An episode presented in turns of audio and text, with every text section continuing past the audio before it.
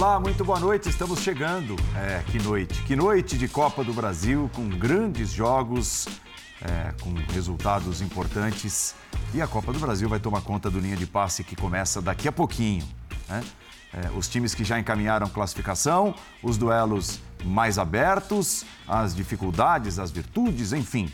O que marcou esta noite de quarta-feira de várias partidas pela Copa do Brasil. Nós vamos ao primeiro rápido intervalo e eu volto com o time de comentaristas. Você já deve ter percebido. Agora sim, né? Não tem como não perceber. Estou muito bem acompanhado. Na volta, a gente fala sobre as oitavas de final da Copa do Brasil. Até já.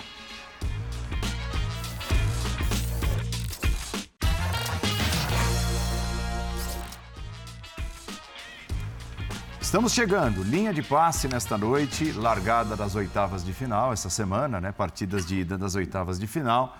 Estou aqui com o Rodrigo Bueno, com o Renato Rodrigues, Jean Oddi, André Kfouri, com você, fã de esportes, pela nossa hashtag linha de passe. Estou até aqui direitinho para conferir os resultados dessa noite. Foram muitos jogos. Santos 0, Bahia 0, mais cedo. Palmeiras 3, Fortaleza 0. Grêmio e Cruzeiro 1 a 1. O São Paulo derrotou o Esporte fora de casa no Recife 2 a 0. Três, que virada, hein? Três para o Furacão, dois para o Botafogo. O Internacional vai perdendo, o América vai vencendo o Internacional, finalzinho de jogo lá no Independência, 1 a 0 gol de pênalti do Aloísio. E recentemente encerrado também Atlético Mineiro 2, Corinthians 0, que é por onde começamos o linha de passe desta noite. Uh, venceu, né, André? Quem era o favorito a vencer? Bem-vindo. Boa noite, Paulo. Boa noite, meus caros. Uma ótima noite a todos. Bom dia desde já, daqui a pouco já é bom dia. e não havia como acontecer no Mineirão hoje algo diferente do que aconteceu, né? A questão era é, por quantos gols é, o Atlético venceria, é, qual seria o tamanho do problema que o Corinthians iria tentar resolver, ou pelo menos se propor a resolver na volta. A partir do momento que a gente lembra do clássico com o São Paulo, no qual o Corinthians empatou o jogo nos acréscimos do primeiro tempo. Voltou para o vestiário, num estádio onde ele tradicionalmente, historicamente, é muito forte, onde só havia corintianos. E o Corinthians esperou o jogo acabar durante todo o segundo tempo, porque não havia outra coisa a fazer, por causa da penúria física principalmente, o estado anímico horrível no qual o time se encontra. E poucas condições do ponto de vista técnico de olhar e, e, e, descobrir no campo de jogo alguma coisa valiosa, e eu não estou criticando o técnico que comanda o Corinthians hoje, porque, é, aliás, é preciso fazer um parênteses aqui. Foi a quinta partida sob o comando do técnico Vanderlei Luxemburgo que, na sua coletiva de apresentação, lembrou a sua primeira passagem pelo Corinthians, quando ele, ele mesmo disse que foi derrotado nos cinco primeiros jogos. Né? Em cinco jogos ele não venceu nenhum dessa vez. Foi derrotado em três e empatou dois. Hoje foi a terceira derrota dessas cinco participações do Luxemburgo na volta ao Corinthians. Apenas um dado estatístico para lembrar de algo que ele disse na sua entrevista coletiva de apresentação. Mas eu não estou fazendo uma crítica a ele. Eu estou de novo fazendo uma crítica ao estado de coisas, ao momento que o Corinthians vive, e isso é resultado das, do trabalho ou da falta de trabalho das pessoas que tomam decisão. O Vanderlei Luxemburgo é um passageiro, por enquanto, desse momento. É, mas a partir daquilo que a gente viu no clássico, só dava para imaginar um Corinthians tentando sobreviver do primeiro ao último minuto hoje no Mineirão contra o Atlético Mineiro. E foi o que o time tentou fazer. Conseguiu por metade do jogo e alguns minutos do segundo, até sair o gol do Paulinho. Praticamente inevitável, muita falha defensiva. O Corinthians é, é, tem se defendido muito mal. E é uma situação que se apresentava como algo muito perigoso aí a defesa do Cássio, porque os finais de jogos do Corinthians têm sido muito ruins por esse aspecto físico. O time tem se entregado ao adversário, tem ficado impotente para tentar qualquer tipo de reação. E hoje a gente viu mais disso também. O segundo gol também aconteceu de maneira natural e o Corinthians está num buraco do qual ele dificilmente sairá no jogo de volta em casa, porque as coisas não vão mudar a tempo. A diferença é traduzida também nos números, né, Rodrigo? 21 finalizações do Galo, sendo 8 no alvo. Corinthians finalizou três vezes sem acertar o gol do goleiro Everson. Boa noite, Paulo, companheiros, fã de esporte. É, nessa sequência citada de cinco jogos Luxemburgo pelo André, é, creio que o adversário de hoje é aquele que é tecnicamente mais bem dotado. Verdade. Um time que tem Hulk, que tem Pabon, né, que tem Vargas como opção, que tem o Paulinho, que acabou sendo a, a figura destacada da partida. É, então, você só se defender praticamente contra um time como esse, se é contra um adversário que não tem um poderio ofensivo tão grande, ou tem problemas, que foi o caso do São Paulo no domingo, até dá para o Corinthians especular com um empate ou não sofrer tanto aguentar 90 minutos de uma pressão em Minas Gerais contra, contra esse time do Galo é quase que um suicídio, né? É, posso fazer alguns destaques individuais negativos, né? O Fagner teve participação ruim nos dois gols do Atlético, né?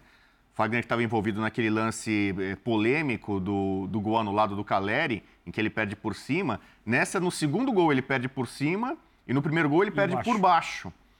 É, e a gente volta sempre a falar um pouco da média de idade avançada desse elenco do Corinthians. E aí não é um problema exatamente do Luxemburgo, né? é um problema de planejamento, é, de insistir com algumas peças é, que já não entregam o que entregavam antes. Às vezes o Corinthians demora para perceber isso, por exemplo, com o Balbuena, que não está jogando. Né? É, resgata o Romero sem saber ao certo em que nível que ele está, se ele pode ser de, de fato útil agora. Mas o Gil também teve uma partida ruim. Né? O Corinthians está sofrendo muito com bolas cruzadas, bolas alçadas à área, né? que era uma especialidade. O Gil é alto, né? ele é muito perigoso na bola parada ofensiva, mas em cruzamentos até relativamente simples, né? É, você vê troca de, de, de cabeça dentro da, da, área do Corinthians. Né? Então, Corinthians que na década passada, sobretudo, era a referência defensiva desse país, era um time que tinha uma defesa quase que é, intransponível, hoje é, permite ao adversário, sobretudo aqueles que são mais qualificados, muitas oportunidades. Não fosse o Cássio, para não, não ser cruel com quem tem mais idade ou mais tempo de casa, o Cássio fez uma partida bastante aceitável. Não fosse o Cássio, possivelmente o placar teria sido maior. É, e assim, a intenção do Luxemburgo parecia ter sido um pouco diferente se a gente comparar a postura do Corinthians nas quatro primeiras partidas, já que o André citou né? São cinco jogos do Vanderlei Luxemburgo no comando, sem vencer nenhum deles. O Corinthians claramente hoje ficou atrás, acuado. É, em outras partidas tentava jogar, não dava certo, mas tentava jogar. Essa coisa, ou a tentativa que pareceu ser de ajeitar de trás para frente, não deu certo, né, Renato? Bem-vindo. Tudo bem? Um abraço para todo mundo, fã de esportes. É, eu acho que se a gente partir da ideia de que ele criou uma estratégia pro, do, do, jogo em esperar, é, proteger a sua área principalmente e arriscar a saída, as, as, saídas rápidas, porque eu, eu, eu, sempre falo que existem várias maneiras de se jogar, de se ganhar, de se perder. A questão é, a estratégia, para mim, ela foi acertada. A execução foi um desastre. Uhum. Eu acho que se você vai jogar contra o Atlético Mineiro hoje, independente se é o Corinthians, Sim. qualquer equipe, um Atlético que teve muito mérito também por essa atuação do Corinthians. O Atlético, é, hoje a gente viu muito suco de Cudê. Uhum. Pressão, pressão, pressão, pressão, muita mobilidade. O Corinthians, em vários momentos, não conseguia trocar mais de três, quatro passes. E mais um indício de que as coisas estão se acertando, né? Exatamente. Foi, que era, foi mais, mais uma boa atuação do Atlético sob o comando desse técnico. Que é o volume ofensivo que a equipe do Atlético vinha tendo e não conseguia resumir em gols. Isso. E agora tem conseguido. Agora, foi um Corinthians que se propôs a defender e não defendeu bem. Primeiro, você, a escolha do Paulinho como primeiro volante não faz sentido. O Paulinho, eu, eu não me recordo, pergunto até os eu não me lembro do Paulinho jogar como primeiro volante em momento nenhum da carreira dele. Não lembro. E agora faria menos sentido E agora, ainda. porque ele está cada vez mais centroavante e faz. Então o jogo aconteceu muito ali, não por, por ele também. Ele, eu acho que na, na questão de entrega ele foi um cara que lutou muito, duelou, recuperou algumas bolas. Mas foi um Corinthians que deu espaços, principalmente ali nessa região. O Atlético conseguia avançar com os passes. É, quando recuperava a bola, a outra parte do plano, o contra-ataque, não aconteceu. Foi um ou outro, o Corinthians conseguiu encaixar. E o melhor deles foi com um balão para frente, que o Yuri Alberto, que correu que não condenado, mais um jogo que ele deixou tudo dentro de campo, ele consegue fazer a jogada e, e levar e tocar para trás, e aí teve a finalização do Fausto Vera. Então, assim, se a gente olhar uma questão estratégica, você montou um plano de jogo, o plano foi correto. As escolhas, para mim, principalmente a do Paulinho como primeiro volante, ruins e a execução terrível. O Corinthians não fez nada bem do que ele se propôs a fazer dentro do jogo. O Galo chega a cinco vitórias nos últimos seis, seis jogos. jogos. Parece ter pintado né, o, o, que se esperava, né, o que o torcedor esperava, o que a diretoria esperava quando trouxe o Cudê. O trabalho está evoluindo depois de ruídos, de problemas, do, da quase saída do técnico argentino. O Galo parece ter embalado e, como disse o Renato, hoje com a cara do treinador, né? É, acho que sim. Boa noite, Paulo. Boa noite a todos. É, é, acho que sim. Na verdade, hoje o Galo sabia que o, que o panorama do jogo seria esse, por tudo que, que já foi falado aqui na mesa, pela própria, pelo próprio discurso do Vanderlei Luxemburgo depois do jogo contra o São Paulo. Eu lembro até que a gente falou, né? Bom, se ele está falando isso num jogo em casa contra o São Paulo, imagina qual vai ser a postura do Corinthians diante do Galo fora de casa. E foi o que a gente viu. Foi um Corinthians que, acima de tudo, queria defender. Às vezes, esses jogos são muito chatos, né? Porque são jogos em que você não tem espaço nenhum, que você vai precisar batalhar para encontrar aquele espaço. É, acho que houve essa intensidade que o Renato falou. De fato, a gente viu uh, um Atlético muito intenso, pegando em cima, tá? mas mas não foi nem um adversário que exigiu muito do Atlético nesse sentido, vamos dizer. Não é nem que o Atlético precisasse se preocupar muito com aquele Yuri Alberto paradão, eh, isolado lá na frente. Porque no primeiro tempo, principalmente, a gente via o Wesley e o Roger Guedes ali exatamente na mesma linha dos, dos defensores do Corinthians. Então era um negócio, era um time muito compactado ali atrás, é, tentando tirar todo e qualquer espaço. Não, é, não foi um jogo brilhante do Galo? Eu acho que não foi.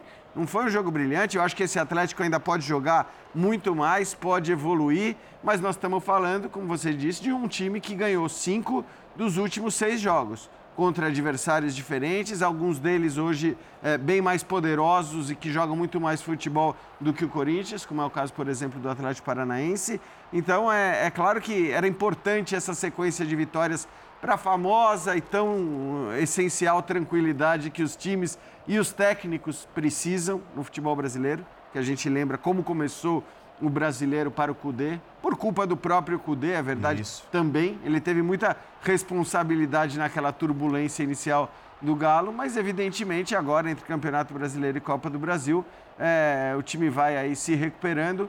E sinceramente, assim, para o que foi o jogo hoje, mas sobretudo para o que esses dois times mostram, ou no caso do Corinthians, para o que esse time não mostra, eu tenho muita dúvida de qual vai ser ou qual deveria ser a postura do Corinthians. É claro que o Corinthians não vai largar o jogo de volta. Só que é bom lembrar, o Corinthians agora ele pega o Flamengo.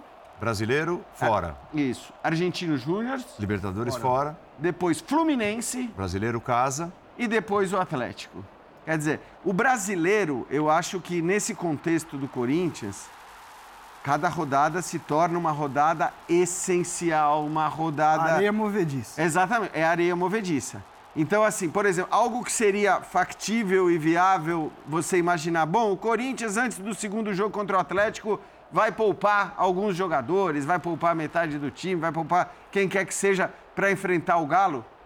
Sinceramente, acho que não faz mais nenhum sentido o Corinthians fazer isso. Até porque, poupando ou não poupando, a mudança teria que ser muito grande para que em 15 dias o Corinthians se transformasse num time com potencial para meter 2 ou 3 a 0 no Atlético. O, o Atlético teve um, um, um, tantos méritos hoje, evidente, mas um dos principais, na minha opinião, foi a paciência no segundo tempo para não atrapalhar os próprios planos.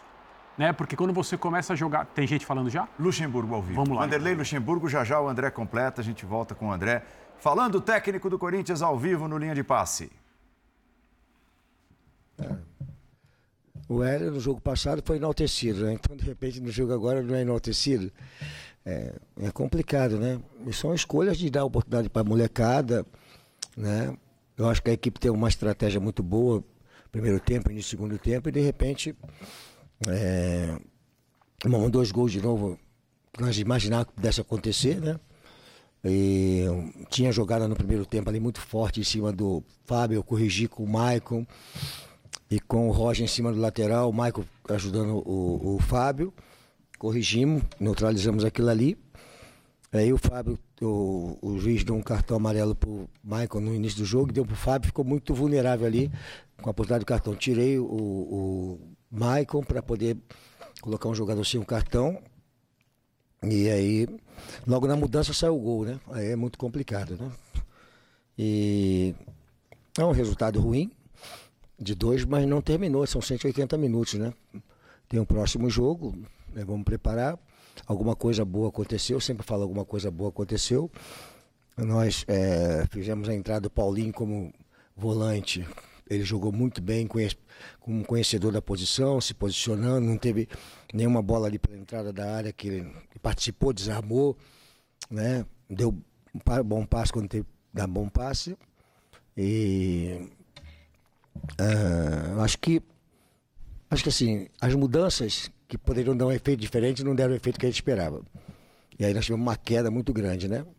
Mas a gente acerta e erra, né? Faz parte do, do futebol. Mudar e dar certo, mudar dá errado, cai aí melhora, faz parte, né? Um jogo decisivo você não pode é, é, perder tempo no jogo, né? E não está jogando bem. É, a estratégia de, de trazer o Atlético para o nosso campo deu certo. Tivemos a possibilidade de matar o jogo com o Fausto, que poderia dar um de chapa na bola, ele deu de peito de pé, desce de chapa na bola. Mas está tudo bem. É, lamentar o resultado, mas não está é, perdido. Tem mais um jogo, né, mais 90 minutos. E agora é voltar e trabalhar para o próximo jogo. Luxemburgo, Gabriel Marques, da TV Band de Minas. É, me desculpe a pergunta, mas você parece um pouco emocionado agora na coletiva. É porque você acredita que dava para sair daqui de Belo Horizonte com um resultado melhor para o Corinthians? Não entendi, não entendi nada que você falou. Você está parecendo com a voz um pouco embargada. Você acredita? Mas embargada é que eu tô, cara, de gritar lá dentro, gritar cara. Mesmo? Você quer que eu esteja como? Não, tudo bem. Eu até com bala aqui. Porra, vocês veem coisa onde não tem, cara. Eu tô com a voz embargada porque eu trabalhei no jogo, cara. Tudo bem. Vê o que é normal, aí tá tudo bem. Tranquilo. Então vou insistir na pergunta que eu tinha em mente primeiro, que é se você está preocupado com o lado esquerdo defensivo do Corinthians, já que a jogada dos gols nasceram por ali.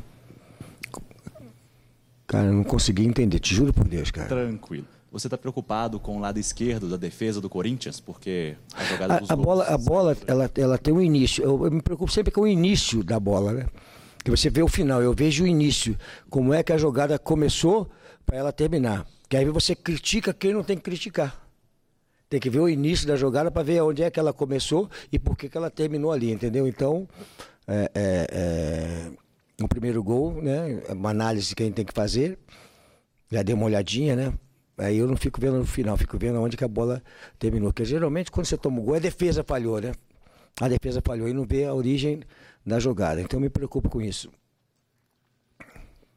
Luxemburgo, aqui, aqui ó, Vitor Chicarolho do meu timão. Luxemburgo, eu queria que você falasse. Você falou, já que não vai falar de um jogador individual, mas como é uma oportunidade de perguntar, eu queria falar sobre o Bruno Mendes, se é por uma opção que ele não vem jogando. Claro que ele entrou no segundo tempo, algum jogo, claro. É, ou se de repente tem alguma coisa a ver com a questão contratual e uma análise também sobre a dupla de zaga. Por favor, Gil e Murilo. É o que eu acabei de falar para você aqui. Você quer tirar o Bruno ou o Gil ou o Murilo do time?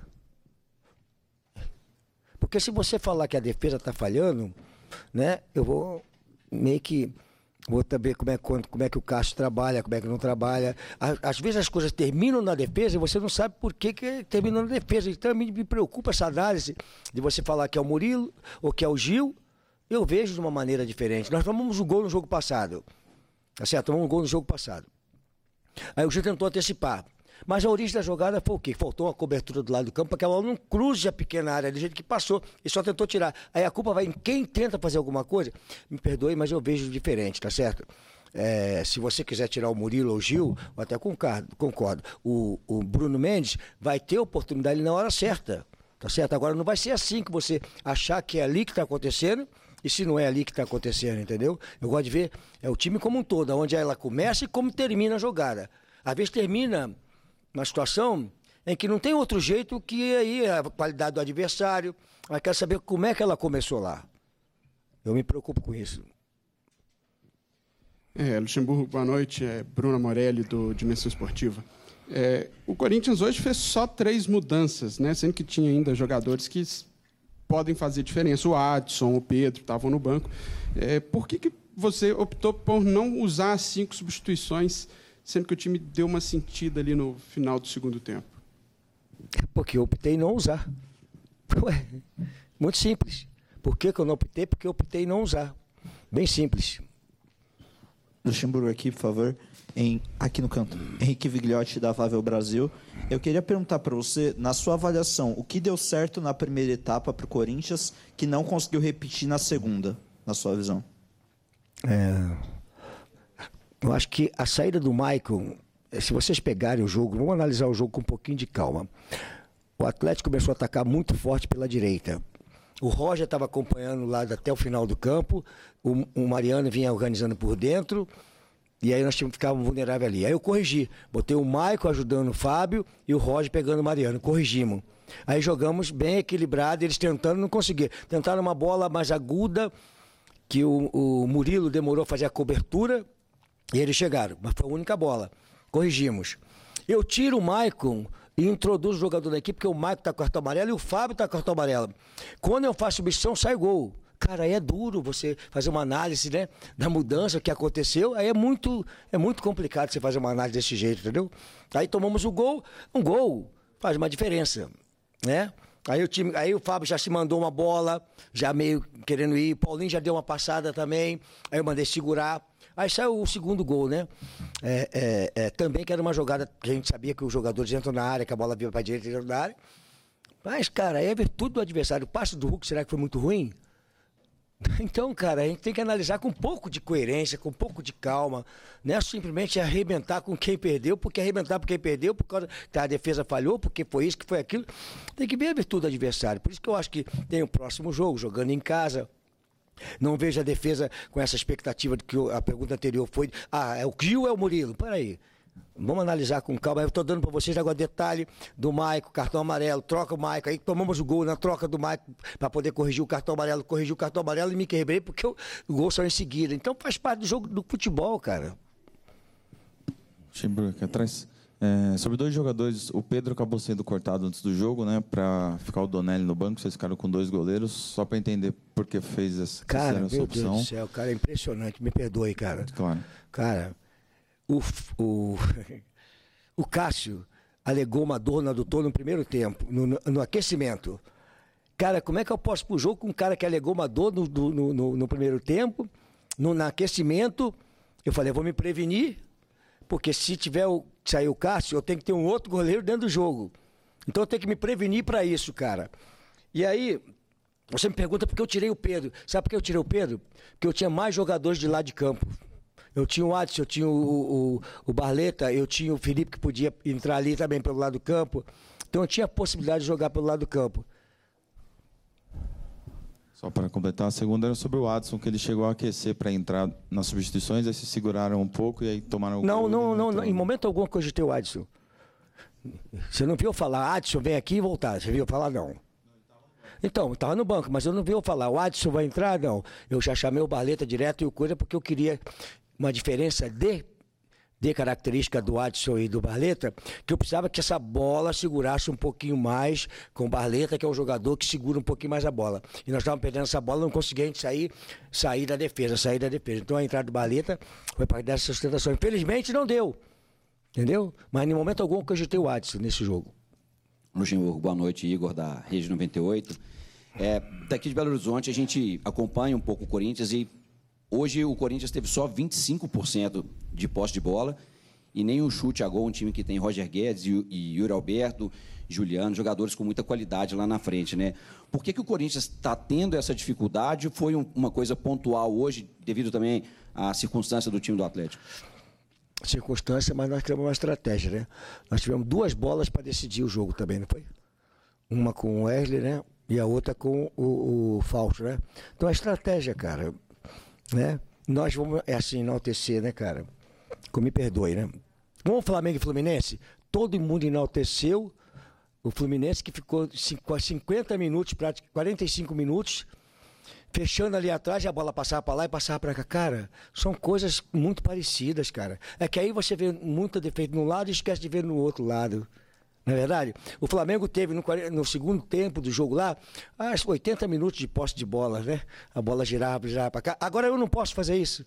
E tendo possibilidade de fazer o gol, né? São coisas bem. Não é verdade? Luxemburgo, Cláudio Rezende, da Rádio Tatiaia. É, você falou aí das virtudes do adversário. Você chegou no Corinthians há muito pouco tempo, né? O Cudê está desde o início do ano aqui com o elenco do Atlético que vinha parte dele montado do ano passado. Como fazer agora para o jogo de volta você inverter essa vantagem de um time que já está mais pronto que o seu no ano? É, não é proibido ganhar de dois.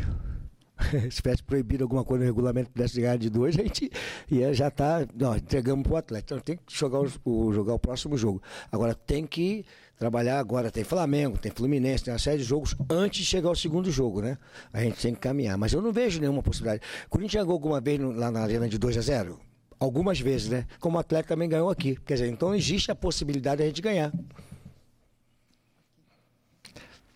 Tá bom, possibilidade existe.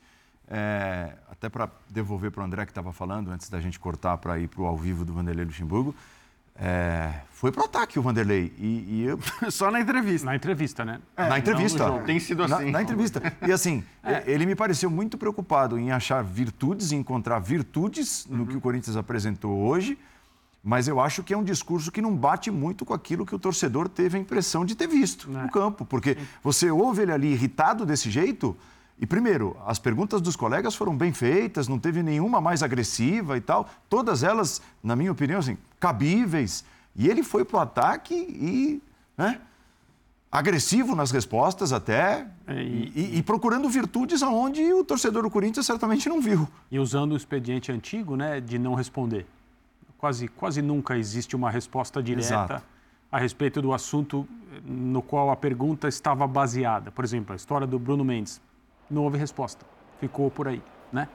Mas só rapidinho, eu falava do mérito do Atlético, de não ter pressa, de, de conseguir jogar é, com paciência o seu futebol, conseguir o primeiro gol, é, não se apressar para fazer o segundo, porque né, existe aquela coisa de um placar de um gol único dentro de casa, geralmente é considerado insuficiente para as equipes mandantes que vencem por esse 1 a 0 2 a 1 etc., se sentirem bem em relação à volta.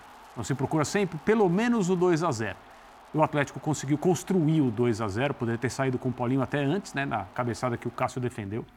E esse segundo gol é um, é um segundo gol, é, mesmo considerando as falhas defensivas do Corinthians, um segundo gol muito bem construído pelo uhum. Atlético.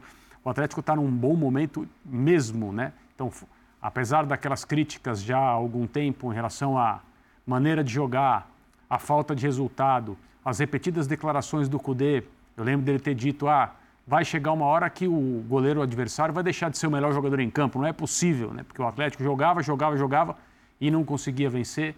Eu acho que o momento agora mostra que as coisas estão se encaixando e essa vitória é uma, é uma dessas vitórias para dar pelo menos essa convicção, né? Ou pelo menos quase que uma convicção de que o Atlético está finalmente decolando com o Cudê. É, acho assim, só, a entrevista do Vanderlei, de fato, Paulo, assim, o negócio...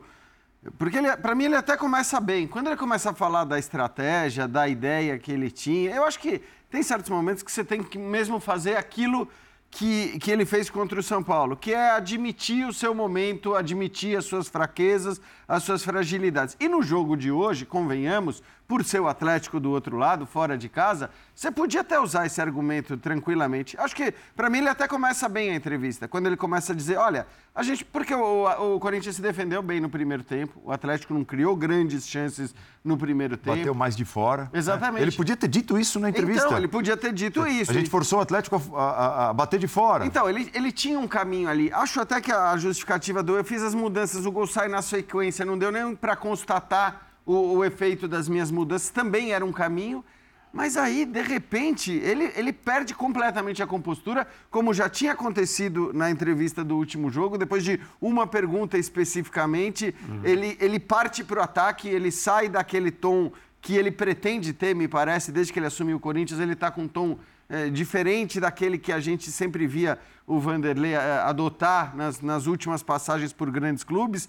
Ele estava tentando um tom diferente, mas assim basta um, um fiapinho de, de pólvora assim que ele já explode. E aí começa a sair para porrada em perguntas absolutas. Ele pode falar: olha, eu não usei o Pedro Watson por isso, por aquilo, porque eu achava que. Como ele disse, como ele até disse depois, eu tinha outras opções, eu, eu optei por essas outras opções de jogadores de, de beirada, por isso eu não usei o Watson nesse jogo, usei no último. Quer dizer, tinha espaço para responder as coisas de outra maneira, mas eu acho que isso, de alguma maneira, demonstra também uma certa tensão, um certo desequilíbrio por parte dele, o que evidentemente também não ajuda, né? Ele não é o responsável por tudo que o Corinthians está vivendo, Claro. óbvio que não é, né? Óbvio. Olha o que o Corinthians fez antes do Vanderlei chegar. Então, é óbvio que ele não é o responsável. Mas ele estar nessa condição, né, para responder as perguntas e para pensar no que fazer para tirar o Corinthians desse buraco, não parece a melhor condição possível. E tem uma situação que eu sempre tenho tido muito cuidado, que é a questão de tempo de trabalho. E quando, e quando você fala o tempo de trabalho e o contexto que ele pega, é, eu tenho tido muito esse cuidado porque eu fui um dos caras que mais critiquei a escolha. E continuo achando que ele não fez nada que o credencia a chegar no Corinthians hoje, em 2023, em maio. 2000. Isso eu continuo achando. Só que também a gente tem que ser muito claro que a gente precisa dar um tempo para ver se, se os planos, os treinamentos, essas ideias vão acontecer. E a gente está falando de um momento do calendário também que você recupera e joga. Basicamente é isso, conversa com os jogadores. Agora, o que, o que me pega um pouco é. A, ele fala do jogo em poucos momentos. Ele fala de futebol em poucos momentos. Ele insiste muito na ideia de. O Atlético estava atacando muito pela esquerda, o Roger estava se ele baixava ou não baixava, é, quem pegava o Mariano, e realmente, o Zarate toda hora fazia o facão para fora ali e recebia a bola tranquilo, fazia a dupla com o Pavon, que inclusive tem crescido muito com esse Atlético Mineiro. Então, ele insiste muito nisso, ele, ele- ele traz muito. Eu vejo, desde que chegou o Luxemburgo no Corinthians, eu vejo muito. Alguém de vocês falou isso aqui que eu estava assistindo, acho que foi o Calçade. Ele sendo mais que treinador, diretor de futebol, ele está trazendo tudo para ele. A- a- as escolhas de tirar os jogadores. Foi o Calçade, sim. É, então. De, de trazer, de, pô, é tudo eu, não sei o quê. E às vezes até essa, essas alfinetadas nada mais é de trazer a narrativa para ele de novo. Trazer a questão de. A, a, Então, mas a, é que não- mobilização. Não, parece pensado, né, Renato? É, então, Acho que é esse é, o isso. negócio. Porque eu entendo quando você diz, não tem nada que o credencie a ter assumido o Corinthians. Ok, eu estou de acordo com você, os trabalhos recentes não o credenciam. Mas a gente sabe o que o credenciou a assumir o Corinthians nesse contexto específico. O tamanho dele, a facilidade com que ele teoricamente tem para lidar com certas figuras, né? Isso vai desde a torcida, como a gente já viu, eh, como o jogador maior, quer dizer, deixar o Yuri Alberto no banco, talvez um jogador, um técnico menos renomado, menos conhecido não pudesse fazer. Então, é claro que todo o, o tal credenciamento para ele assumir tinha a ver tudo com a figura, com a postura e partindo do pressuposto que ele vai ter tranquilidade e discernimento para fazer essas coisas de uma maneira calma. Algo que ele absolutamente E tu- não demonstra e tudo quando que ele dá uma tem entrevista feito, assim, né? É, algumas coisas têm sentido, outras não têm. Ele falar que o Paulinho foi bem de cinco, não foi. Paulinho, ele não estava confortável. Mas ele... aí o jogo vai ser difícil, É, né, cara? então. De é fato, aí, ele fala. Aí, isso- o, o Pedrinho, que é o, o que o repórter pergunta por que, que ele não foi nem relacionado, foi o primeiro menino que chegou e falou: vou pôr os meninos. Colocou, agora o Pedrinho. O Barleta não era nem relacionado, agora o Barleta tá. O Paulinho ficou um jogo sem jogar, de repente ele vira cinco num jogo. É. É, ele afasta jogadores que nem o Balbuena, concordo. É pouco contrato, não é um cara que você. O Duqueiroz, mas ele mexe com Ele não mexe com os grandes. Ele, ele faz. É todo um discurso para a torcida que vamos, que vamos, que vamos, e vai lá no organizado e tal. E isso, você não. E quando você vê o time dentro de campo e ele fala que. é, vocês falam que defendeu bem o Corinthians no primeiro tempo. Eu, não- eu realmente acho que o Atlético errou muito. Ele não Inclusive- sofreu, é, dizer, porque- É isso, sim, sim, não mas. sofreu, eu acho é que é muito desse lance de trazer para ele, de o discurso é meu, eu fiz, eu corrigi e não deu certo. Enfim.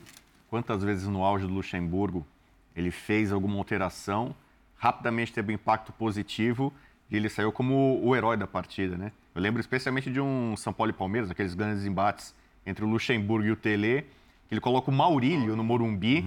A torcida do Palmeiras estava xingando o Vanderlei Luxemburgo, né? Que ele sai xingando a É, torcida depois. E, e burro, burro, burro xingando. Ele coloca o Maurílio. Maurílio faz o gol. É um escanteio, uma bola rebatida, mas ele faz o gol. E ele sai para torcida do Palmeiras, né? Aqui o burro tal, né? Mas muitas vezes as pessoas falavam com elogios ao Luxemburgo que alterações dele rapidamente tinham um impacto positivo. Hoje ele desmerece o o outro lado, né? Ah, Ou quer dizer, eu fiz a alteração e logo saiu o gol contra. Né, como, olha, putz, dei azar ali e tal, né, não deu para sentir. E no caso Muita... foi azar mesmo, porque é. não deu nem tempo de encaixar. É, não foi é. consequência do, né, da mudança. Acho que isso é justo que se diga, né? Tem, tem uma pergunta que foi feita para ele que eu acho que talvez ele não tenha entendido, que é a questão de, de que as jogadas do, do gol saíram pelo lado direito do ataque do Galo eh, culminaram no lado direito da defesa do Corinthians. Ele disse que não se preocupa com, com o fim, que olha o início eu não sei se ele estava é, é, falando lá atrás, né, da meio campo, algum erro ali de posicionamento, é, mas me parece assim, ele vai muito armado para as coletivas. Sim. Então, é, não precisa de nada, não é nem uma faísca. Ô, ô, ele, Bubu, é. gente, você sabe que eu acho que ele não. A minha impressão é, até em cima daquilo que eu falei, ele não vai armado. Ele vai desarmado e aí, de repente, cara, a hora que alguém faz uma pergunta, ele começa a procurar as armas e ele nem está preparado para responder essas perguntas. Então ele começa a atacar assim, né? de uma maneira. Sempre foi assim. Essa é uma característica dele. Responder muito pouco, só tratar dos assuntos que ele considera necessários. Ele é um desses treinadores que acham que é, o jogo continua na entrevista coletiva, seja para passar recados é, externos ou até, às vezes, internos, né? E as, as coisas mudaram, né? É, a relação entre técnicos e jogadores também mudou muito. Mas ele continua. Esse é, esse é um hábito dele sempre foi assim, até nos bons momentos. Outra pergunta que eu faria que foi feita passa pelo Adson. Para mim, é a grande ausência nesse time do Corinthians. É, o Adson, para mim, teria bola, hum, pelo momento do Corinthians, é. de vários jogadores que não estão bem, de, Pelo, de várias Pelas posições. características, é, se você está ali fechado e precisa de um pingo de velocidade para sair num contra-ataque, quem é um condutor de bola, né, mudança de direção... O Watson deu um pouquinho de luz para o Corinthians na, na, reta final do jogo do, do Clássico do fim de semana, por uhum. exemplo, né? Uhum. Sendo que no jogo do, do Morumbi contra o São Paulo ele fez dois gols. Né? Então o Watson é um cara que tem aquela fumaça, velocidade, algum espasmo. Se você vai jogar fechadinho para puxar um contra-ataque, para tentar alguma coisa diferente. E, e, e, o, Wesley, o Wesley né? que tinha que fazer isso hoje, o Wesley só marcou. Só marcou. É porque realmente não teve é. bola para ele. É. Eu acho que o Adson é. acabaria acontecendo fez, a mesma coisa. Ele fez uma jogada no primeiro é tempo, isso. que ele consegue se livrar de dois, dois jogadores quase sobre a risca, e aí ele rola para trás com força, mas a bola não chega. Acho que o Roger Guedes estava pedindo a bola, isso. mas a bola nem chega para ele. E, e eu concordo né? com você, o Adson, desses jogadores de velocidade, é o mais testado, é, é o com mais qualidade, mas eu acho que num jogo de hoje ele se limitaria a aprender. Então, e, mas que respondesse isso. É, é isso. É, hoje, foi, hoje, hoje meu homem de velocidade mais, mais marcou é. do que atacou. Tá. O Wesley é um cara mais forte fisicamente que o outro. É sabe? É isso. Não, mas tá assim, tudo a pergunta para ele foi assim: por que você não utilizou as cinco substituições? Ah, por que não? Basicamente foi isso, não, né? É uma coisa, não, basicamente essa última que eu não, quis. quis. Essa última e agora para reverter, perdeu por 2 a 0, o que fazer no jogo de volta? Ué, é proibido reverter 2 a 0? Quantas vezes o Corinthians venceu por dois gols de diferença na arena? É. Gente! É tudo muito vazio, sabe, Por que, né? que não fala? Sabe, aquela. Ó, oh, é, realmente eu vou é. pensar é. numa outra estratégia, o jogo vai ter de ser bem diferente do que foi não hoje. Não é uma conversa. Né? Engraçado que não assim, é uma a, conversa. A gente já não é simulou é várias respostas, mesmo sem ter todos os elementos claro. que evidentemente ele tem ou teria para dar as respostas. A gente já simulou aqui várias respostas possíveis que caberiam com o que foi o jogo ou com aquilo que ele tem pela frente. A questão é assim o Vanderlei ele não é o culpado pelo momento que o Corinthians passa. Agora, o Vanderlei é, é, é, talvez o principal responsável, o cara que tem a incumbência de mudar alguma coisa daqui para frente. Porque o elenco não vai mudar substancialmente, ainda que o Corinthians prometa e queira fazer mudanças no meio do, do ano, é só no meio do ano. Então você tem muito jogo até lá, e aí a tal areia movediça que o, que o, que o Renato citou pode estar já né, bem, bem funda ali. Então, assim, o Corinthians precisa encontrar soluções com esses jogadores. O elenco está longe de ser tão ruim como muita gente diz, porque aí também essas coisas vão crescendo. E hoje é preciso que se diga, assim, hoje especificamente, ele também podia ter batido mais nessa tecla. Do outro lado estava um dos dois melhores elencos do futebol brasileiro. Isso. Então era um time muito forte, jogando na sua casa, é, favoritaço para essa partida especificamente. Então era um contexto que ele podia até usar claro. para dizer: essa minha postura vale para claro. esse jogo, para esse contexto. Só falar uma coisa rapidinha do Galo, Evidente, André. Lógico. Assim, importante demais os gols do Paulinho saírem. Importante demais para o Atlético que os gols tenham sido do Paulinho, né? Eu acho que assim, o, o Hulk é um negócio impressionante o que, a diferença que ele faz em campo. Eu, olhando individualmente todos os times e escolhendo o destaque de cada time, ainda acho que se eu tiver que escolher um, para cada time. Talvez o que faça mais diferença, estando ou não estando dentro de campo, eu acho que é o Hulk. Mas eu digo isso porque o Paulinho não estava bem, né? O Paulinho já tinha desperdiçado chances, é, talvez começasse a ficar de alguma maneira marcado, e aí é o cara responsável por fazer os dois gols e, e garantir a vitória do Atlético, que deixa essa situação complicada. Só, só, Paulinho, voltando à coletiva, tem uma resposta que meio que ilustra esse jeito de tratar os assuntos depois do jogo. Ah, porque o Pedro foi retirado do banco? A explicação é porque o Cássio no aquecimento sentiu um problema muscular e aí o Pedro saiu para entrar um para entrar mais um goleiro. Foi essa é não há essa informação, isso não foi, isso não, Não, foi e ele- divulgado. e ele bate no repórter. divulgado. É uma O- o resposta Corinthians- ok, né? Isso poderia, isso, talvez isso, isso pudesse É ter um sido bom argumento. informado pela assessoria de imprensa do Corinthians, todo mundo ficasse sabendo disso, aí a pergunta não teria tanto sentido, porque como, como foi informado, o Cássio teve um problema, mas isso não foi divulgado. Perfeito. Então, assim, a pergunta faz total sentido, uma curiosidade a respeito de, de um jogador. As- a, a explicação pela qual ele não foi para o jogo é que o goleiro sentiu um problema durante o aquecimento. Essa é a informação. Essa é a ter resposta. dois goleiros. Tudo bem. É. É, Dá a resposta. É. E, e Mas- ele, e ele agride, ele dá uma É porrada no, mas, no, no cara mas- que pergunta. mas o que eu tenho dito é isso. É uma, é uma preocupação muito grande em falar, em provar coisas. Que, né, essa ideia de que eu tenho que provar que eu não sou ultrapassado. Ele fala e fala e fala, e é o que o Luxemburgo faz nos últimos anos. Ele estava dois anos sem treinar um clube, e ele fala, ele dá entrevista, ele gera polêmica, é isso que ele faz. Então, a partir do momento quando alguém, eu acho que ele sente, alguém está questionando a minha qualidade e o meu entendimento. Vocês reclamam, Aí é a hora mas, que ele... mas é um baita personagem, né? Porque é o tempo que a gente tá falando do Vanderlei. Não, mas pois é, mas é assim. Eu sei, ele é só e um personagem, é- mas mas a ele é gente mais fala um porque personagem o- do que um técnico, Porque o Corinthians está no claro. fundo do poço Claro. e ele não deu nenhuma resposta, ou se deu, deu pouquíssima coisa de resposta. É disso que É, É disso, animadora é para o isso. torcedor do Perfeito, Corinthians pensar perfeito. que nessa sequência que você citou, a coisa pode ser diferente. Isso, isso. Né? E o trabalho mais curto que seja, você não vê uma direção. É. É, outros trabalhos curtos têm, É têm isso, direção. Já é já a gente vai falar do São Paulo, por exemplo. É, Cudê, por falar em declarações, um pouquinho do que disse o técnico do Galo depois da vitória 2 a 0 no Mineirão.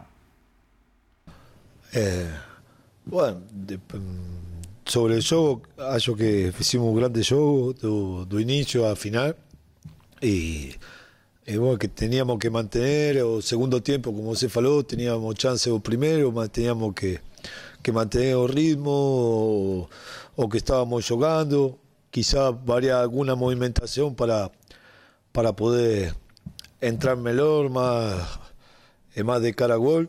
Y, y bueno, respecto a Paulinho, falo siempre de todos los jugadores. Eh, estoy muy confiante en todos y, y si seguimos generando finalizaciones a los delanteros, van a hacer gol.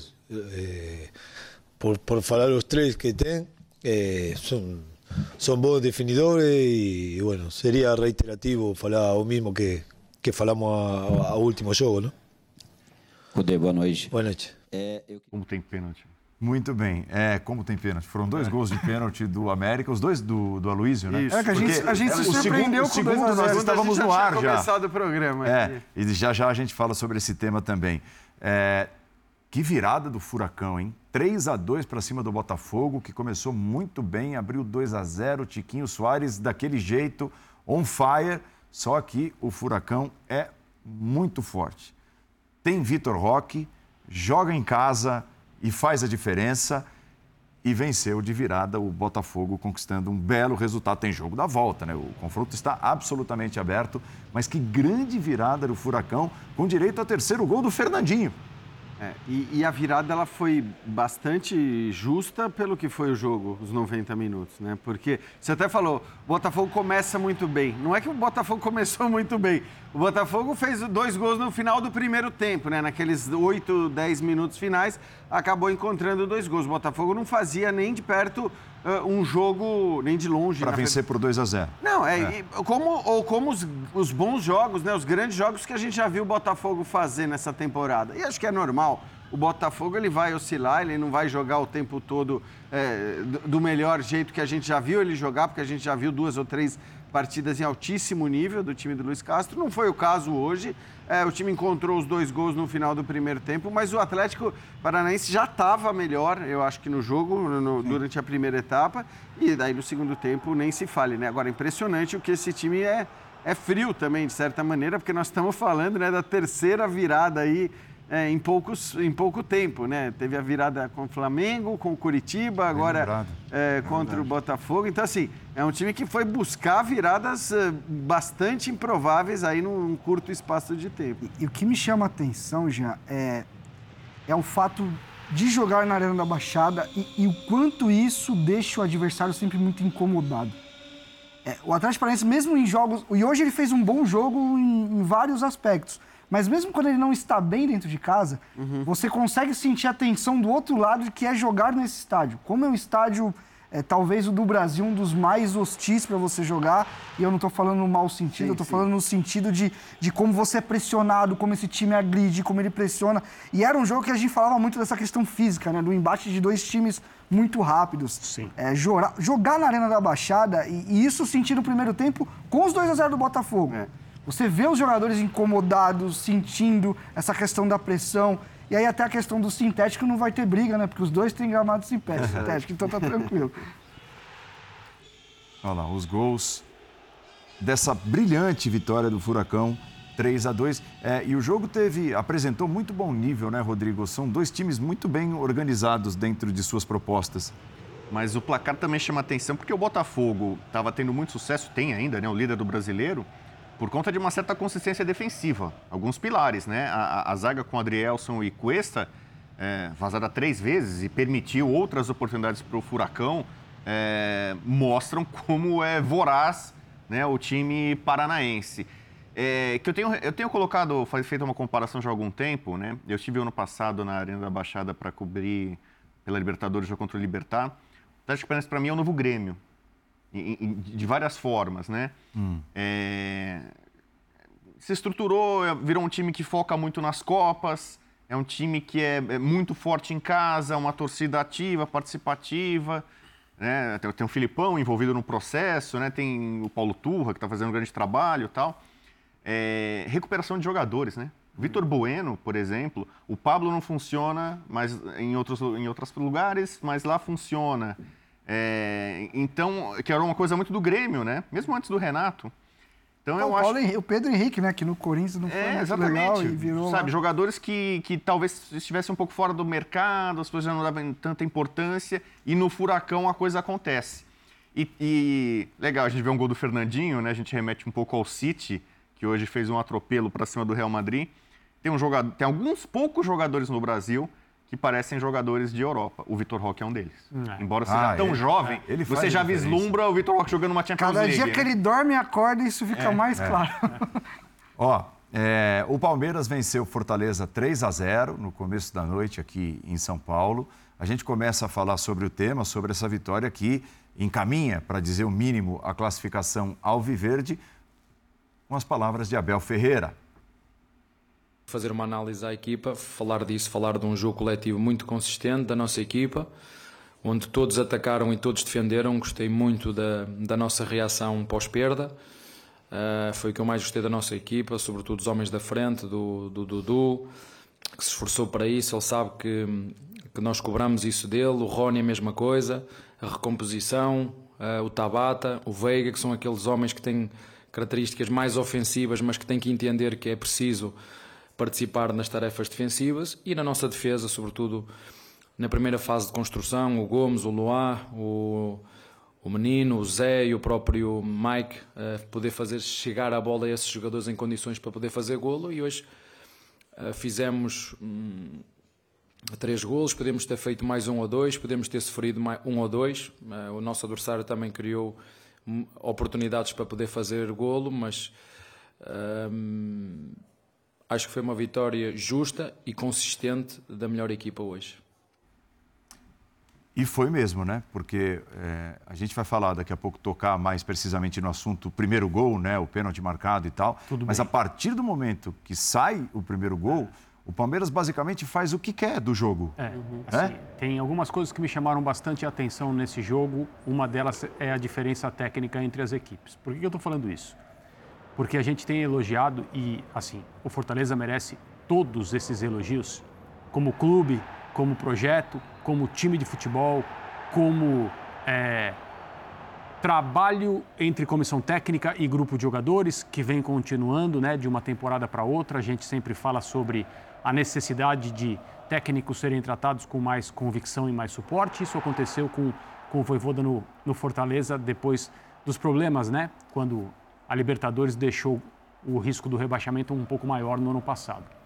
Mas hoje, considerando que o Voivoda poupou, fez o rodízio que ele tem feito, não é a primeira vez que ele faz, eles, a comissão técnica do Fortaleza tem uma maneira planejada de tratar as competições simultâneas e isso não vai mudar e, e eu aplaudo que seja assim. Porque senão você joga aquilo que você imagina para o seu ano no terreno circunstancial das coisas e você tem que ter convicção naquilo que você faz. Mas considerando que o Fortaleza de hoje era um time mexido, o Palmeiras teve uma modificação só, certo? A diferença técnica entre o Palmeiras e o Fortaleza foi uma coisa, assim, vistosa durante o jogo. Essa é uma coisa. A outra coisa é, a gente pode falar sobre o futebol do Fluminense, a gente pode falar sobre o potencial do Flamengo, ficou claro, né, no jogo de ida é, ontem contra o próprio Fluminense. A gente pode falar sobre outras equipes, mas não tem outro time de futebol no Brasil que seja tão automático quanto o Palmeiras. O, o, os jogadores do Palmeiras às vezes passam a impressão, na jogada de transição, principalmente quando o time está vencendo e consegue jogar no espaço do adversário, que não é necessário olhar para saber onde os companheiros estão. Então, quando se fala de um time bem treinado, jogadores condicionados, os chamados automati automatismos que né, as comissões técnicas costumam falar no futebol, esse é o grande exemplo de trabalho coletivo no futebol brasileiro. Mas indiscutivelmente. Impressionante.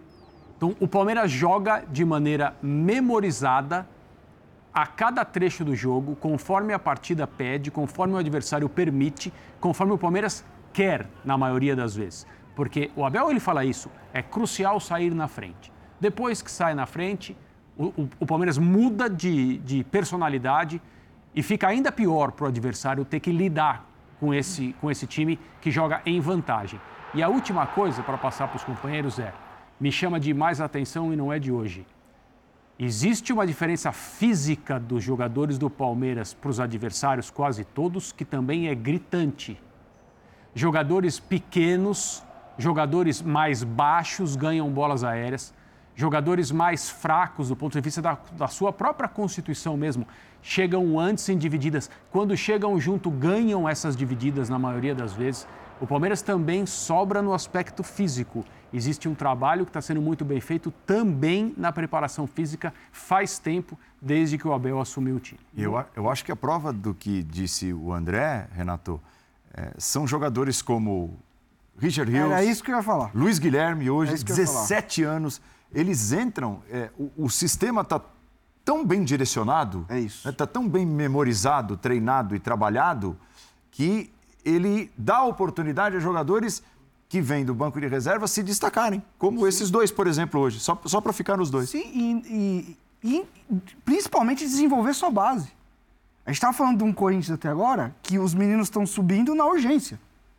Ali sendo jogados, espero que não se queimem. E a gente fala de um Palmeiras que, primeiro, pegou essa base, mudou tudo, começou a colocar. O Palmeiras hoje é, é exemplo de gestão porque ele é racional. As decisões que ele toma em mercado, em renovação ou não de contrato, em, em comissão, em investimento em pessoas dentro do próprio clube. Uhum. Hoje o Palmeiras é um clube onde os profissionais que trabalham ali, eles não estão vindo porque é, é, primo do Joãozinho da, da, da lanchonete do social. O Palmeiras hoje, quando ele vai contratar um analista no mercado, ele não vai no mercado, ele vai na sua base, ele vai olhar os meninos que eles estão trabalhando lá também para uma, uma função.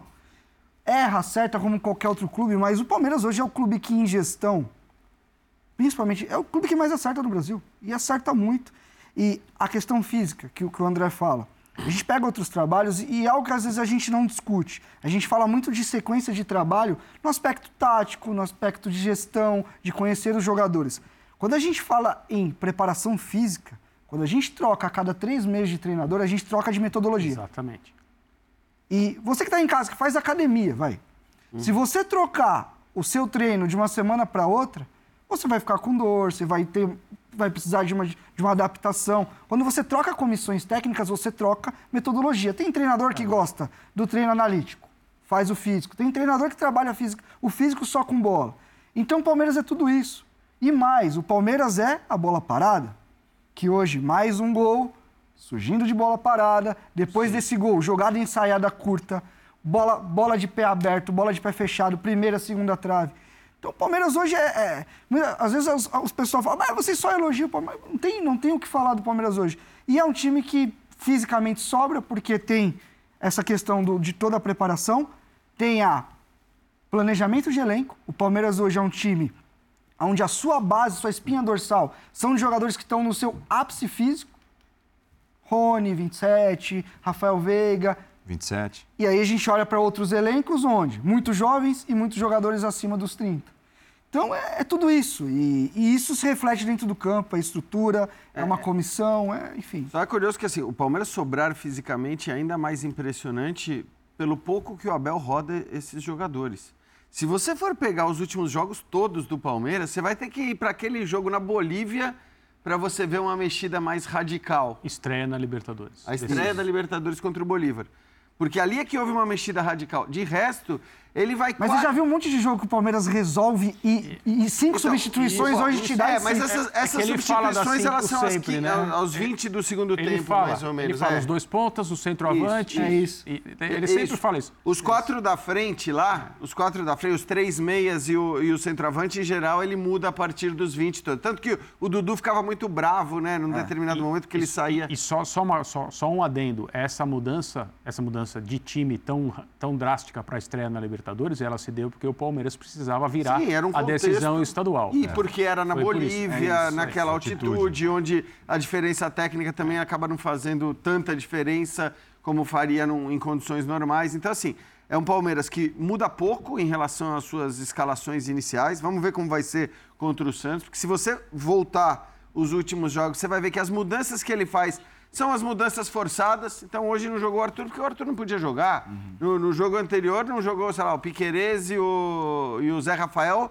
porque eles estavam suspensos. O Marcos Rocha não está jogando porque ele está machucado. E aí de repente volta. Então é impressionante como ele consegue fazer isso, consegue ter uma regularidade no nível de atuações muito grande. Claro que mudando muitas vezes a maneira de jogar. Então o André até falava do faz o primeiro gol e muda. Sim, mas ele faz o primeiro gol e muda também num jogo de um jeito, no outro de outro. De outro Se você for ver o que ele fez depois do primeiro gol contra o Grêmio, continuou exatamente Marcha. da mesma maneira para fazer mais dois, três, quatro. É, muitas vezes o time tem uma outra postura, talvez pensando até na questão física. Então, mas hoje foi um dos jogos muito consistentes do começo ao fim e com esse empenho, essa entrega absurda que ele citou, para mim especialmente hoje, porque o Rony a gente está acostumado a ver fazer isso, mas o Rafael Veiga. O que o Rafael Veiga roubou de bola lá atrás e, e, e iniciou jogadas roubando bolas foi, foi impressionante. Rafael Veiga se transformou no maior artilheiro isolado do Allianz Parque, 40 gols. Né? Ele estava empatado com o Dudu, com esse gol de pênalti, ele chega a 40. São 29 jogos de imensidade do Palmeiras no Allianz Parque, a maior sequência sem perder no novo estádio. É, participando hoje, né, como de costume no Futebol 90, a gente deu a prévia do jogo e o Hendrick apareceu como titular. Em quase todo mundo estava dando o Hendrick como titular, na ausência do Arthur, que não pode jogar porque já atuou é, pelo Bragantino na Copa do Brasil. O Abel não escala ele como titular, faz cinco alterações hoje e não coloca o Hendrick. Uhum. Uh, eu lembro que no final do programa, o pessoal do nosso palestra, né, que é muito bem informado sobre as coisas do Palmeiras, eles já tinham uma notícia: olha, quem vai jogar vai ser o Tabata. É, uhum. é, só que não deu tempo de a gente passar essa informação quando eu já tinha apresentado o campinho ali com o Palmeiras. Mas isso mostra, por exemplo, e tem até uma questão contratual, pelo que eu vi. O Hendrick tem quatro gols pelo Palmeiras nesse ano. E a cada cinco gols que ele faz com a camisa do Palmeiras, o Palmeiras ganha um bônus pela negociação. Se eu não me engano, acho que é algo na, em torno de 2 milhões e meio de euros. Então, um, talvez um outro lado colocasse o Hendrick para ajudar os cofres do Palmeiras, né? E mesmo assim ele não atua. Não sei se ele vai jogar no próximo é, fim de semana. Eu, eu, esse eu talvez apostaria que, que ele que no campeonato brasileiro ele vai jogar. Santos, é. É. Só mais uma coisinha. O Palmeiras é um time, dentro dessas, das suas várias ideias, que sempre utiliza muito bem o espaço entre o zagueiro e o lateral, no momento atual, especialmente pelo lado direito. E o Fortaleza falhou demais ali. Quem joga ali? O Dudu. Alguém tem sempre passando. E o Fortaleza foi muito mal defensivamente pelo lado esquerdo da sua defesa, lado direito do ataque do Palmeiras. Tanto É. que muda, né? Começa com, É. com três zagueiros com o Tinga um pouco mais como terceiro e o Iago baixando. Isso. E depois ele, ele adianta o Iago. Pois é. É, as notícias são tão boas, né, as notícias, a maioria das notícias que vem do Palmeiras, até essa coisa, pô, vocês vão só elogiar o Palmeiras, que às vezes algumas coisas que não são positivas, elas passam até despercebidas. Por exemplo, o Rony não marca 11 jogos. O Rony, artilheiro do Palmeiras, tal, muitas vezes, em, em determinadas eh, fatias de temporadas importantes, de campeonatos importantes, ele não marca há 11 jogos. Imagina isso num time que não está vencendo. O, o seu centroavante, né, o cara, o seu atacante central, 11 jogos sem marcar. E ele voltou, ele voltou muito abaixo da lesão, depois do, do período É, afastado. do Ele claro que os 11 jogos não são só pós-lesão, mas ele, ele voltou participando menos do jogo até. É, mas é isso que você falou, quer dizer, os jogadores também têm essa, essa vantagem no Palmeiras, né? A tranquilidade de, de repente, não viver um bom momento, muitas vezes você vai para o banco, espera o seu momento e volta. No caso do Rony, ele nem está indo para o banco. O Abel já falou que ama o Rony com essas palavras. Falou, eu amo o Rony. É, então, assim, o Rony é um dos caras que não vai sair do time, seja jogando pelo lado, seja jogando como centroavante. Se a permanência dele ou não, agora, nesse momento que ele não vive o seu melhor momento, claro, eh, com a camisa do Palmeiras, tem a ver também com o querer que ele, de repente, desencante, faça o seu gol, eh, a gente não sabe, porque a gente viu ele fazer, o Abel fez isso com o Dudu. Um jogo que o Palmeiras estava muito bem, estava goleando. Ele deixou até o final. Contra o né? Goiás, É, isso, contra o Goiás.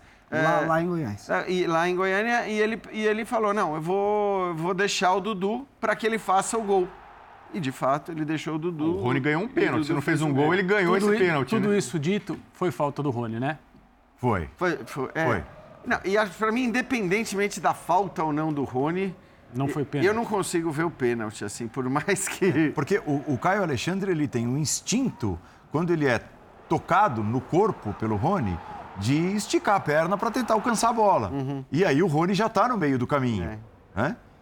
É, mas é o instinto que ele tem, porque olha lá, ele é deslocado pelo Rony e aí ele faz um movimento para tentar de alguma forma. Ó, olha lá, ó, o movimento dele, ó. É, né? E é mais um Vou lance tentar que chegar na bola com o pé direito. O árbitro está muito bem colocado, de frente para o lance, próximo da jogada, né? Como gostam de dizer os, né, os, os chefes da arbitragem. Olha lá, proximidade do lance, visão completa e ele marca o pênalti. E esse aí, assim, sinceramente, no Brasil, do jeito que é o Brasil, com o VAR sendo utilizado, para mim, bem mais do que deveria ser, ah, na, na média, né? Às vezes não é utilizado, às vezes no mesmo jogo ele é utilizado quando não precisaria e depois não é utilizado quando...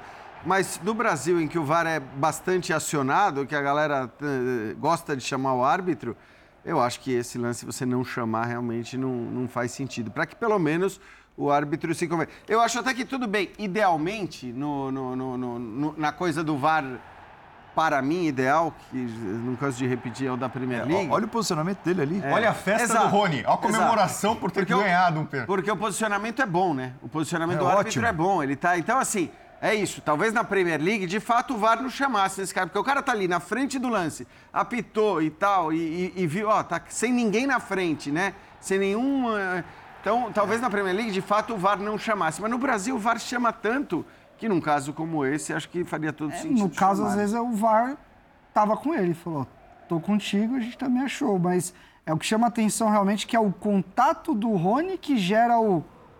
o depois o contato do, do, do- do- do jogador do Fortaleza. Então, acho que... é, eu não... Eu, se não tivesse contato do Rony, eu acho que eu marcaria, mas... O problema é que o contato do Caio Alexandre com o Rony é depois de uma falta do Rony. É, olha lá, ele faz, ele faz um é. movimento de, de carga no É corpo isso, do sim. Caio Alexandre. né? É, foi um bom jogo lá na Arena do Grêmio. Empataram por um a um Grêmio e Cruzeiro. O Só Grêmio, golaço. né? Dois belos gols. O, o Luiz Soares empatando no fim, o Cruzeiro fazendo de novo um bom jogo. Vamos ouvir um pouquinho da entrevista do Renato Portaluppi depois do empate. Talvez vocês tenham visto um jogo um pouquinho diferente do que eu vi. Eu sei que a gente, principalmente no primeiro tempo, deu, a gente deu um pouquinho de espaço para a equipe do Cruzeiro. A equipe do Cruzeiro é uma equipe bem entrosada, bem treinada e com bastante velocidade. E é sempre muito difícil de você, principalmente jogando em casa, onde a gente sempre busca vitória. No momento que você dá esses espaços para o adversário, eles aproveitam como aproveitaram, principalmente no, no início do jogo, fizeram um gol, depois tiveram a confiança na partida, jogaram mais tranquilos, fora de casa ganhando o jogo, até a gente conseguir um empate no, no segundo tempo. Mas o que eu gostei da, da minha equipe foi a intensidade. Em momento algum, a equipe se entregou. É, não se entregou, tanto que empatou né, no final e, e deixa o, o, confronto aberto, porque se você perde em casa, é, definir fora, é, enfrentando um time cada vez mais bem ajeitado, como é o time do Cruzeiro, ficaria muito difícil para o Grêmio. Empatou muito mais por, pelo mérito individual de Opa. um fenômeno que, que o Grêmio tem ali, porque o Grêmio não estava produzindo para empatar esse jogo, não. É, esse, e esse deu para ver melhor. A gente não. Ó, tem que dizer, a gente não consegue ver todos os jogos ao mesmo tempo. Ainda mas mais esse. uma noite dessa. Esse tá, é, essa foi demais, mas esse estava mais desindexado. É, né? Esse depois que o Palmeiras resolveu, Exato, eu fiquei mais de olho nele. mas foi, foi depois do gol do Luiz Soares que ali sim o Grêmio teve É isso, chance, é o Cruzeiro também, mas o Grêmio teve mais chances até para virar o jogo. É, agora, até ali, até o gol do Soares, eu diria que o Cruzeiro foi melhor no jogo. Para mim é. Sim, não dá para dizer, ah, é a grande surpresa da temporada até aqui o Cruzeiro, porque você tem um Botafogo que é líder do Campeonato Brasileiro por pontos corridos. Agora, as atuações do Cruzeiro, na média, elas são em altíssimo nível, né? Uhum, Mesmo em jogos uhum. Complicados como esse, jogo fora de casa contra o Grêmio, é impressionante o, o que está jogando de bola o Cruzeiro. Para mim, jogou melhor que o Grêmio hoje. É, e, Jogos que perdeu, né? Do contra o Corinthians Isso, e contra o Fluminense, sim. jogou bem. E, Exatamente. E assim, e num, o que tem chamado mais atenção é o nível de intensidade que o Cruzeiro está conseguindo manter durante grandes períodos dos, dos jogos, assim, porque sabe que aquela pressão, 20 minutos e tal, mas o, o Cruzeiro, e, e, eu tenho falado muito isso, que se esse time conseguir manter esse ritmo durante toda a temporada, ele vai fazer um campeonato brasileiro muito forte. Ele vai incomodar muita gente. É um time que, que pressiona, que duela muito, que, apesar do pouco tempo de trabalho do Pepa, você já enxerga uma estrutura para marcar, coberturas bem ajustadas. Você vê, mesmo quando o time está um pouco mais atrás, marcando atrás, você vê que tem as, os contra-ataques, eles têm sentido. Você tem os jogadores que são acionados. E, e, assim, a questão física. Esse time, eu tenho chamado muita atenção. Assim, o futebol brasileiro está mostrando muito isso. Os times mais intensos, até agora, por exemplo, no Campeonato Brasileiro, os times mais físicos, o Botafogo, por exemplo, é um time de muita imposição, o Atlético Paranaense, o próprio Palmeiras, e o Cruzeiro tem sido uma dessas equipes. Agora, o Grêmio, de fato, o Renato tem razão em. Ele está cobrando já quatro meses da diretoria contratação de jogadores de velocidade. Aí queria especialmente o Michael, e atenta no Michael. Você vê, mais uma vez hoje, ele congestiona o meio campo, lá põe cinco jogadores e, e deixa o Soares na frente, né? Então falta pelo menos um jogador de velocidade. Poderia ser o Ferreirinha, né? O DM tá cheio, né? Mas já pode ser o Diego Souza, que não é jogador de beirada nem de velocidade, nem é muito jovem, né? E o, e o Renato teve sucesso no Grêmio, é, revelando muitos pontinhas, né? Esses extremas, né? Como o pessoal diz hoje. É, e isso está faltando, né? Dificulta para ele, especialmente quando ele joga em casa, tem que abrir um adversário, quebrar linhas, isso complica. Você viu o gol que perdeu o Bruno Rodrigues ali? Né? Já tinha o goleiro já tinha ficado pelo caminho e tal, aí ele tentou dar um corte ao invés de finalizar. Seria um gol possivelmente para encaminhar a vitória e aí a categoria do Luiz Soares para bater com a parte de fora ali do pé direito. Um lindo chute. E, e um Soares que, que, assim, sempre falou que, pô, o gaúcho está muito bem, a gente sabe que a, a, a, a exigência é menor, mas eu, eu vejo ele sendo muito também é, vítima de um contexto coletivo que não está funcionando. Uhum. Eu vejo um Grêmio com, até, como falou o Bubu, um desequilíbrio na montagem do elenco. Ele tem muitos jogadores de controle, de bom passe, de circulação de bola, mas às vezes falta intensidade para pegar e falta principalmente esses jogadores de mais velocidade. Bom, é, o Grêmio, né, tudo bem, empatou, estava perdendo. O Cruzeiro tem todos os méritos e tem crescido e tem jogado bem, é, mas o Grêmio tem uma vitória nos últimos sete jogos. Então, para a gente colocar o outro gaúcho nessa história, que entrou em campo nessa noite e foi derrotado. O América Mineiro derrotou o Internacional 2 a 0, dois gols de pênalti. É, por enquanto, nós não vamos apresentar as imagens do jogo, e algumas delas são polêmicas, inclusive envolvendo a arbitragem. É, o Inter chegou a fazer 1 a 0 Quem era o árbitro? Bruno Arleu. Bruno Arleu. Ele. Esse daí tá com... É, O do é, clássico do domingo, né? mais ou menos Se ali faz. na metade do segundo tempo, é, tem uma jogada criada no ataque do Internacional, tá 0 a 0 É, O Bruno Arleu estava a distância que eu tô do Jean. De uma jogada envolvendo o Alan Patrick, um jogador do América. O Alan Patrick ali na disputa tem braço para lá, braço para cá. O Alan Patrick ganha a jogada, o Inter troca dois, três passes e faz o gol. Tem festa, comemoração. O Bruno Arleu estava muito bem posicionado, só que ele é chamado pelo VAR, porque o Alan Patrick acerta um tapa no rosto do jogador do América. Né? E, então houve a falta. E mais, não só houve a falta, mas ele detecta no VAR que esse tapa foi para cartão amarelo. E E, foi o tinha- segundo do principal jogador do Internacional. Então o Inter sai de 1 a 0 a favor para 0 a 0 gol anulado e um homem a menos. E dessa vez o VAR salvou o Bruno Arleu, então. Salvou, mas foi incrível, porque a distância do Bruno Arleu para a jogada, a visão que ele tinha, era absolutamente privilegiada. É, mas é bom que se diga, né? Quer dizer, a crítica ao Bruno Arleu é justamente por ele não ter Apitado. apitado, e visto na hora o tapa. O que cara foi um belo- belo de um Foi- safadão. Foi correta a É, decisão. exato, É. exato. E aí, já para a parte final do jogo, dois pênaltis e 2 a 0 para o América. A informação que vem diretamente lá do Independência. Mano Menezes ainda não falou, não concedeu entrevista e a informação daqueles que estão acompanhando ali de perto é de que o presidente vai falar. Não sei se ao lado do Mano Menezes ou se só o presidente vai falar. Mas, assim, E já o jogo já terminou o que faz isso algum pode tempo. significar, E né? não houve a entrevista ainda do técnico Mano Menezes. Então, assim, existe a possibilidade do Internacional decidir trocar o seu comandante hoje. É impressionante, né? Se você olhar para o trabalho que o Mano fez na temporada passada, no Campeonato Brasileiro passado, chegando onde chegou, o vice-campeonato brasileiro, quando ninguém, absolutamente ninguém imaginava isso e, e agora, de fato, pelo que eu estava lendo aqui, me parece que a chance dele, dele permanecer é mínima. O, o Inter chegou a hoje a mais de seis horas sem marcar um gol. E, mais e que- de seis não, horas está muito abaixo mesmo do que o time pode jogar. E, e- e o que chama até mais atenção que isso, que isso já chama bastante, é o tanto de gol que esse time está sofrendo.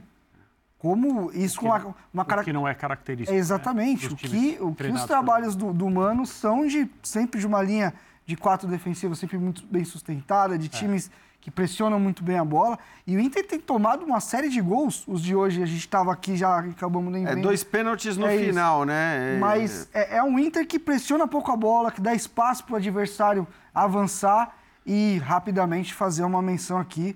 O América tem um ponto no Campeonato Brasileiro, mas é, a coisa, uma das coisas mais mentirosas Isso. que tem, porque o time tem produzido mais. Mas hoje com o time completamente modificado É isso, em relação. Então, então. assim, é, é bom destacar isso também. É. Ah, é, o, o Inter não tinha tomado nenhum gol até o final do jogo, aí tomou dois gols de pênalti. Eu acabei de ver no celular, não quero.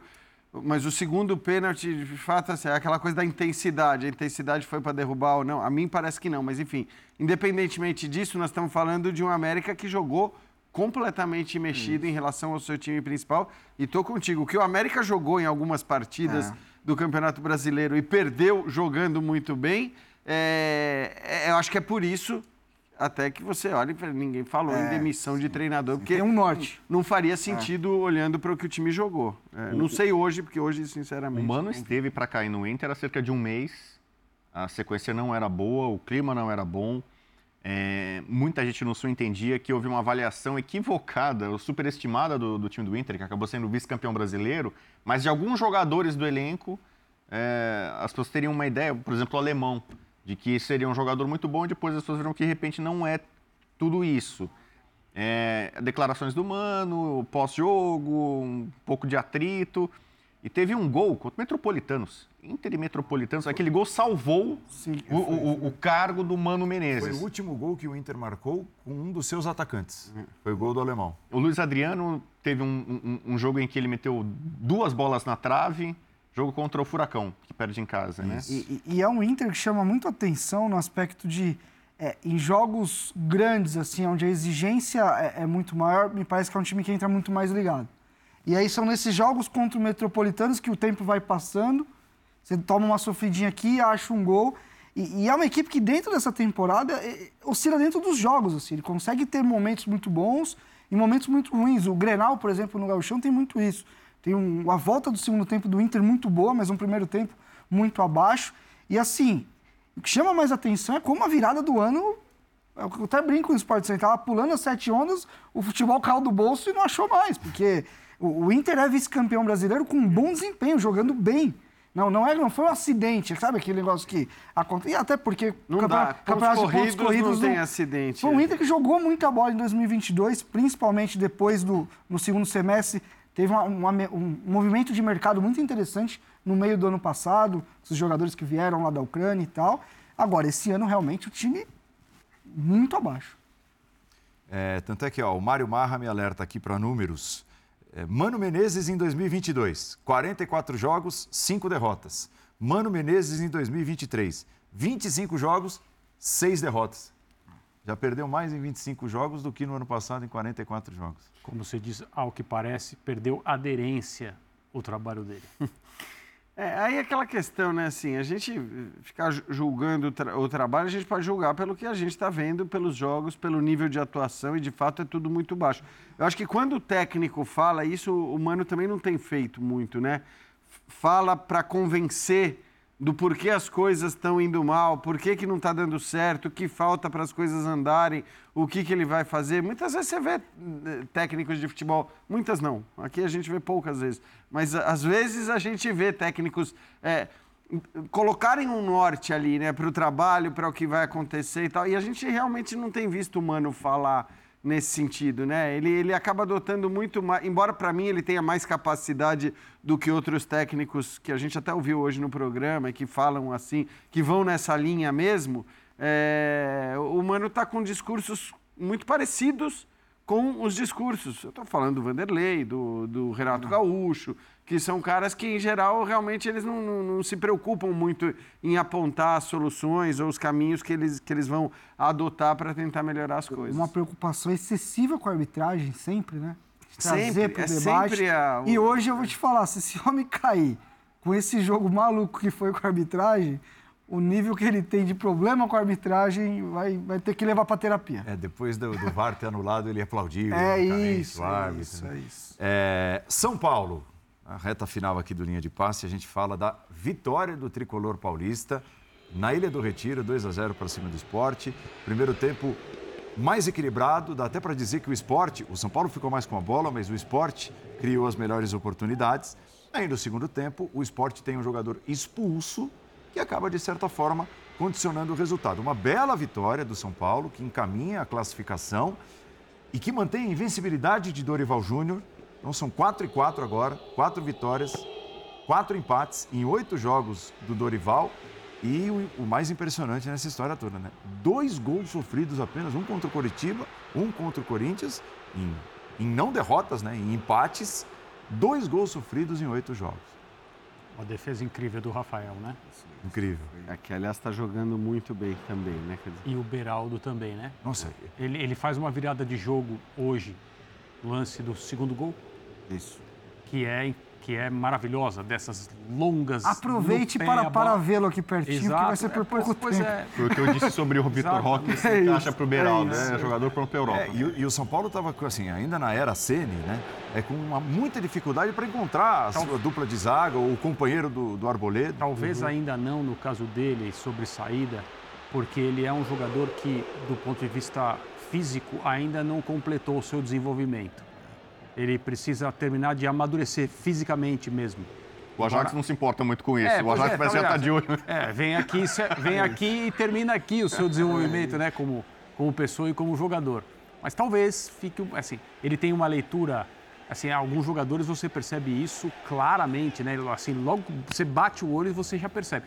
Tem uma leitura de jogo que não é normal. Para a idade. Para a idade. E tecnicamente você vê na, na, no refinamento dos passes dele. Ele é um jogador que, que não é que você não encontra muito. É tudo que os homens gostam lá fora.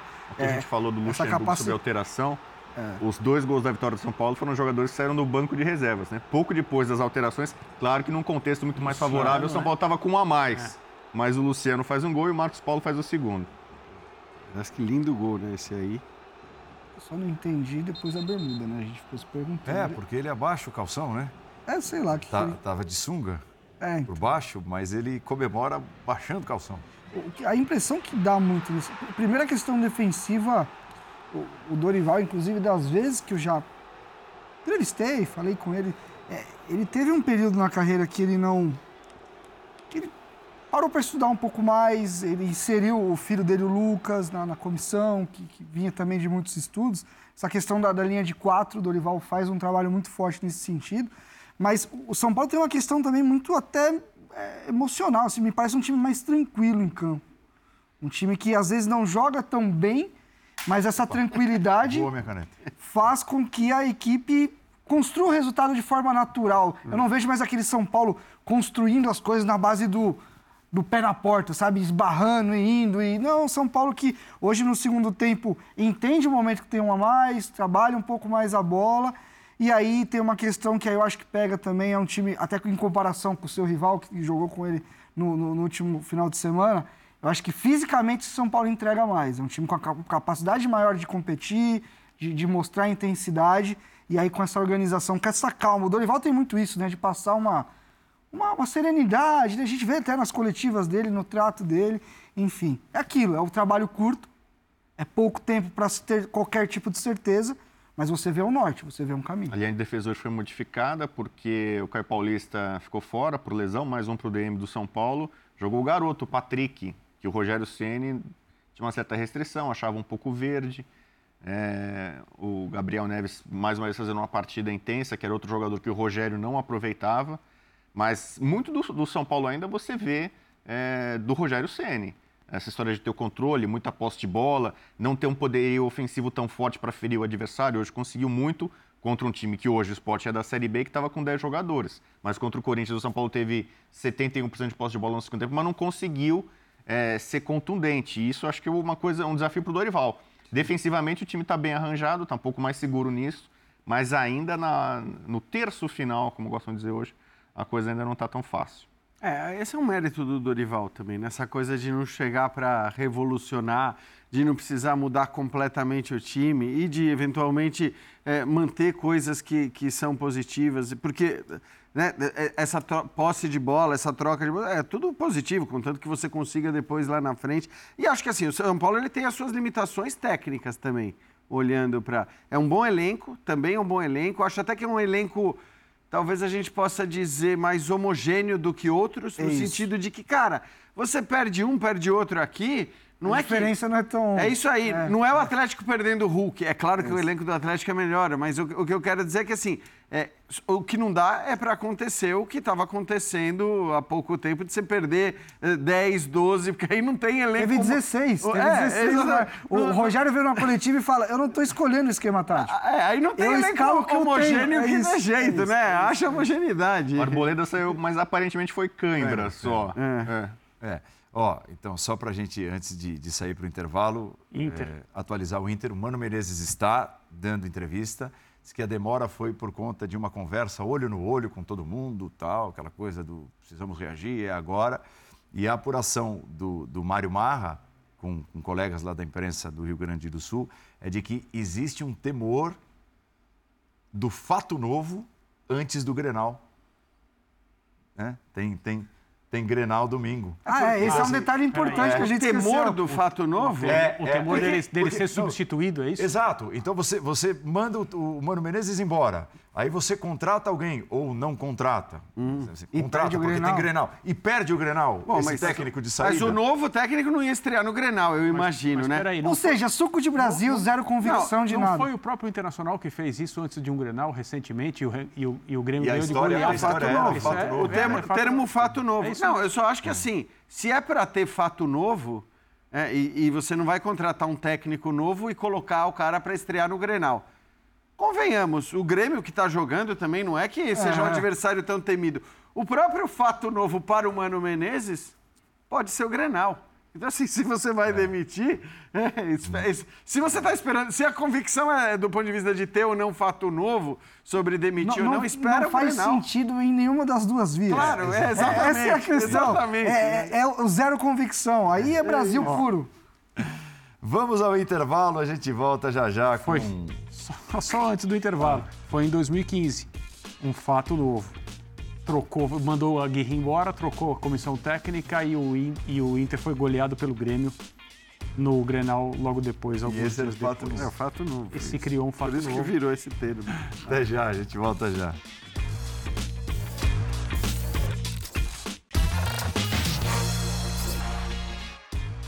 É isso. Voltamos para o encerramento. Tem Sport Center quente, com imagens, eh, com análise, com essa noite repleta, recheada de Copa do Brasil, com os desdobramentos eh, dessa derrota no Internacional, a permanência do Mano Menezes, enfim, tem bastante coisa no Sport Center, que é a nossa próxima atração e invade a madrugada. Fechamos. Valeu, Rodrigo. Abraço. Renatão. Tamo junto, Jean, valeu. André. Tchau, até a próxima. Bom dia a todos. Próxima edição do Linha de Passe está aqui. Está marcado na sua tela, está marcado na sua agenda no domingo, às oito e meia da noite. Valeu, tchau.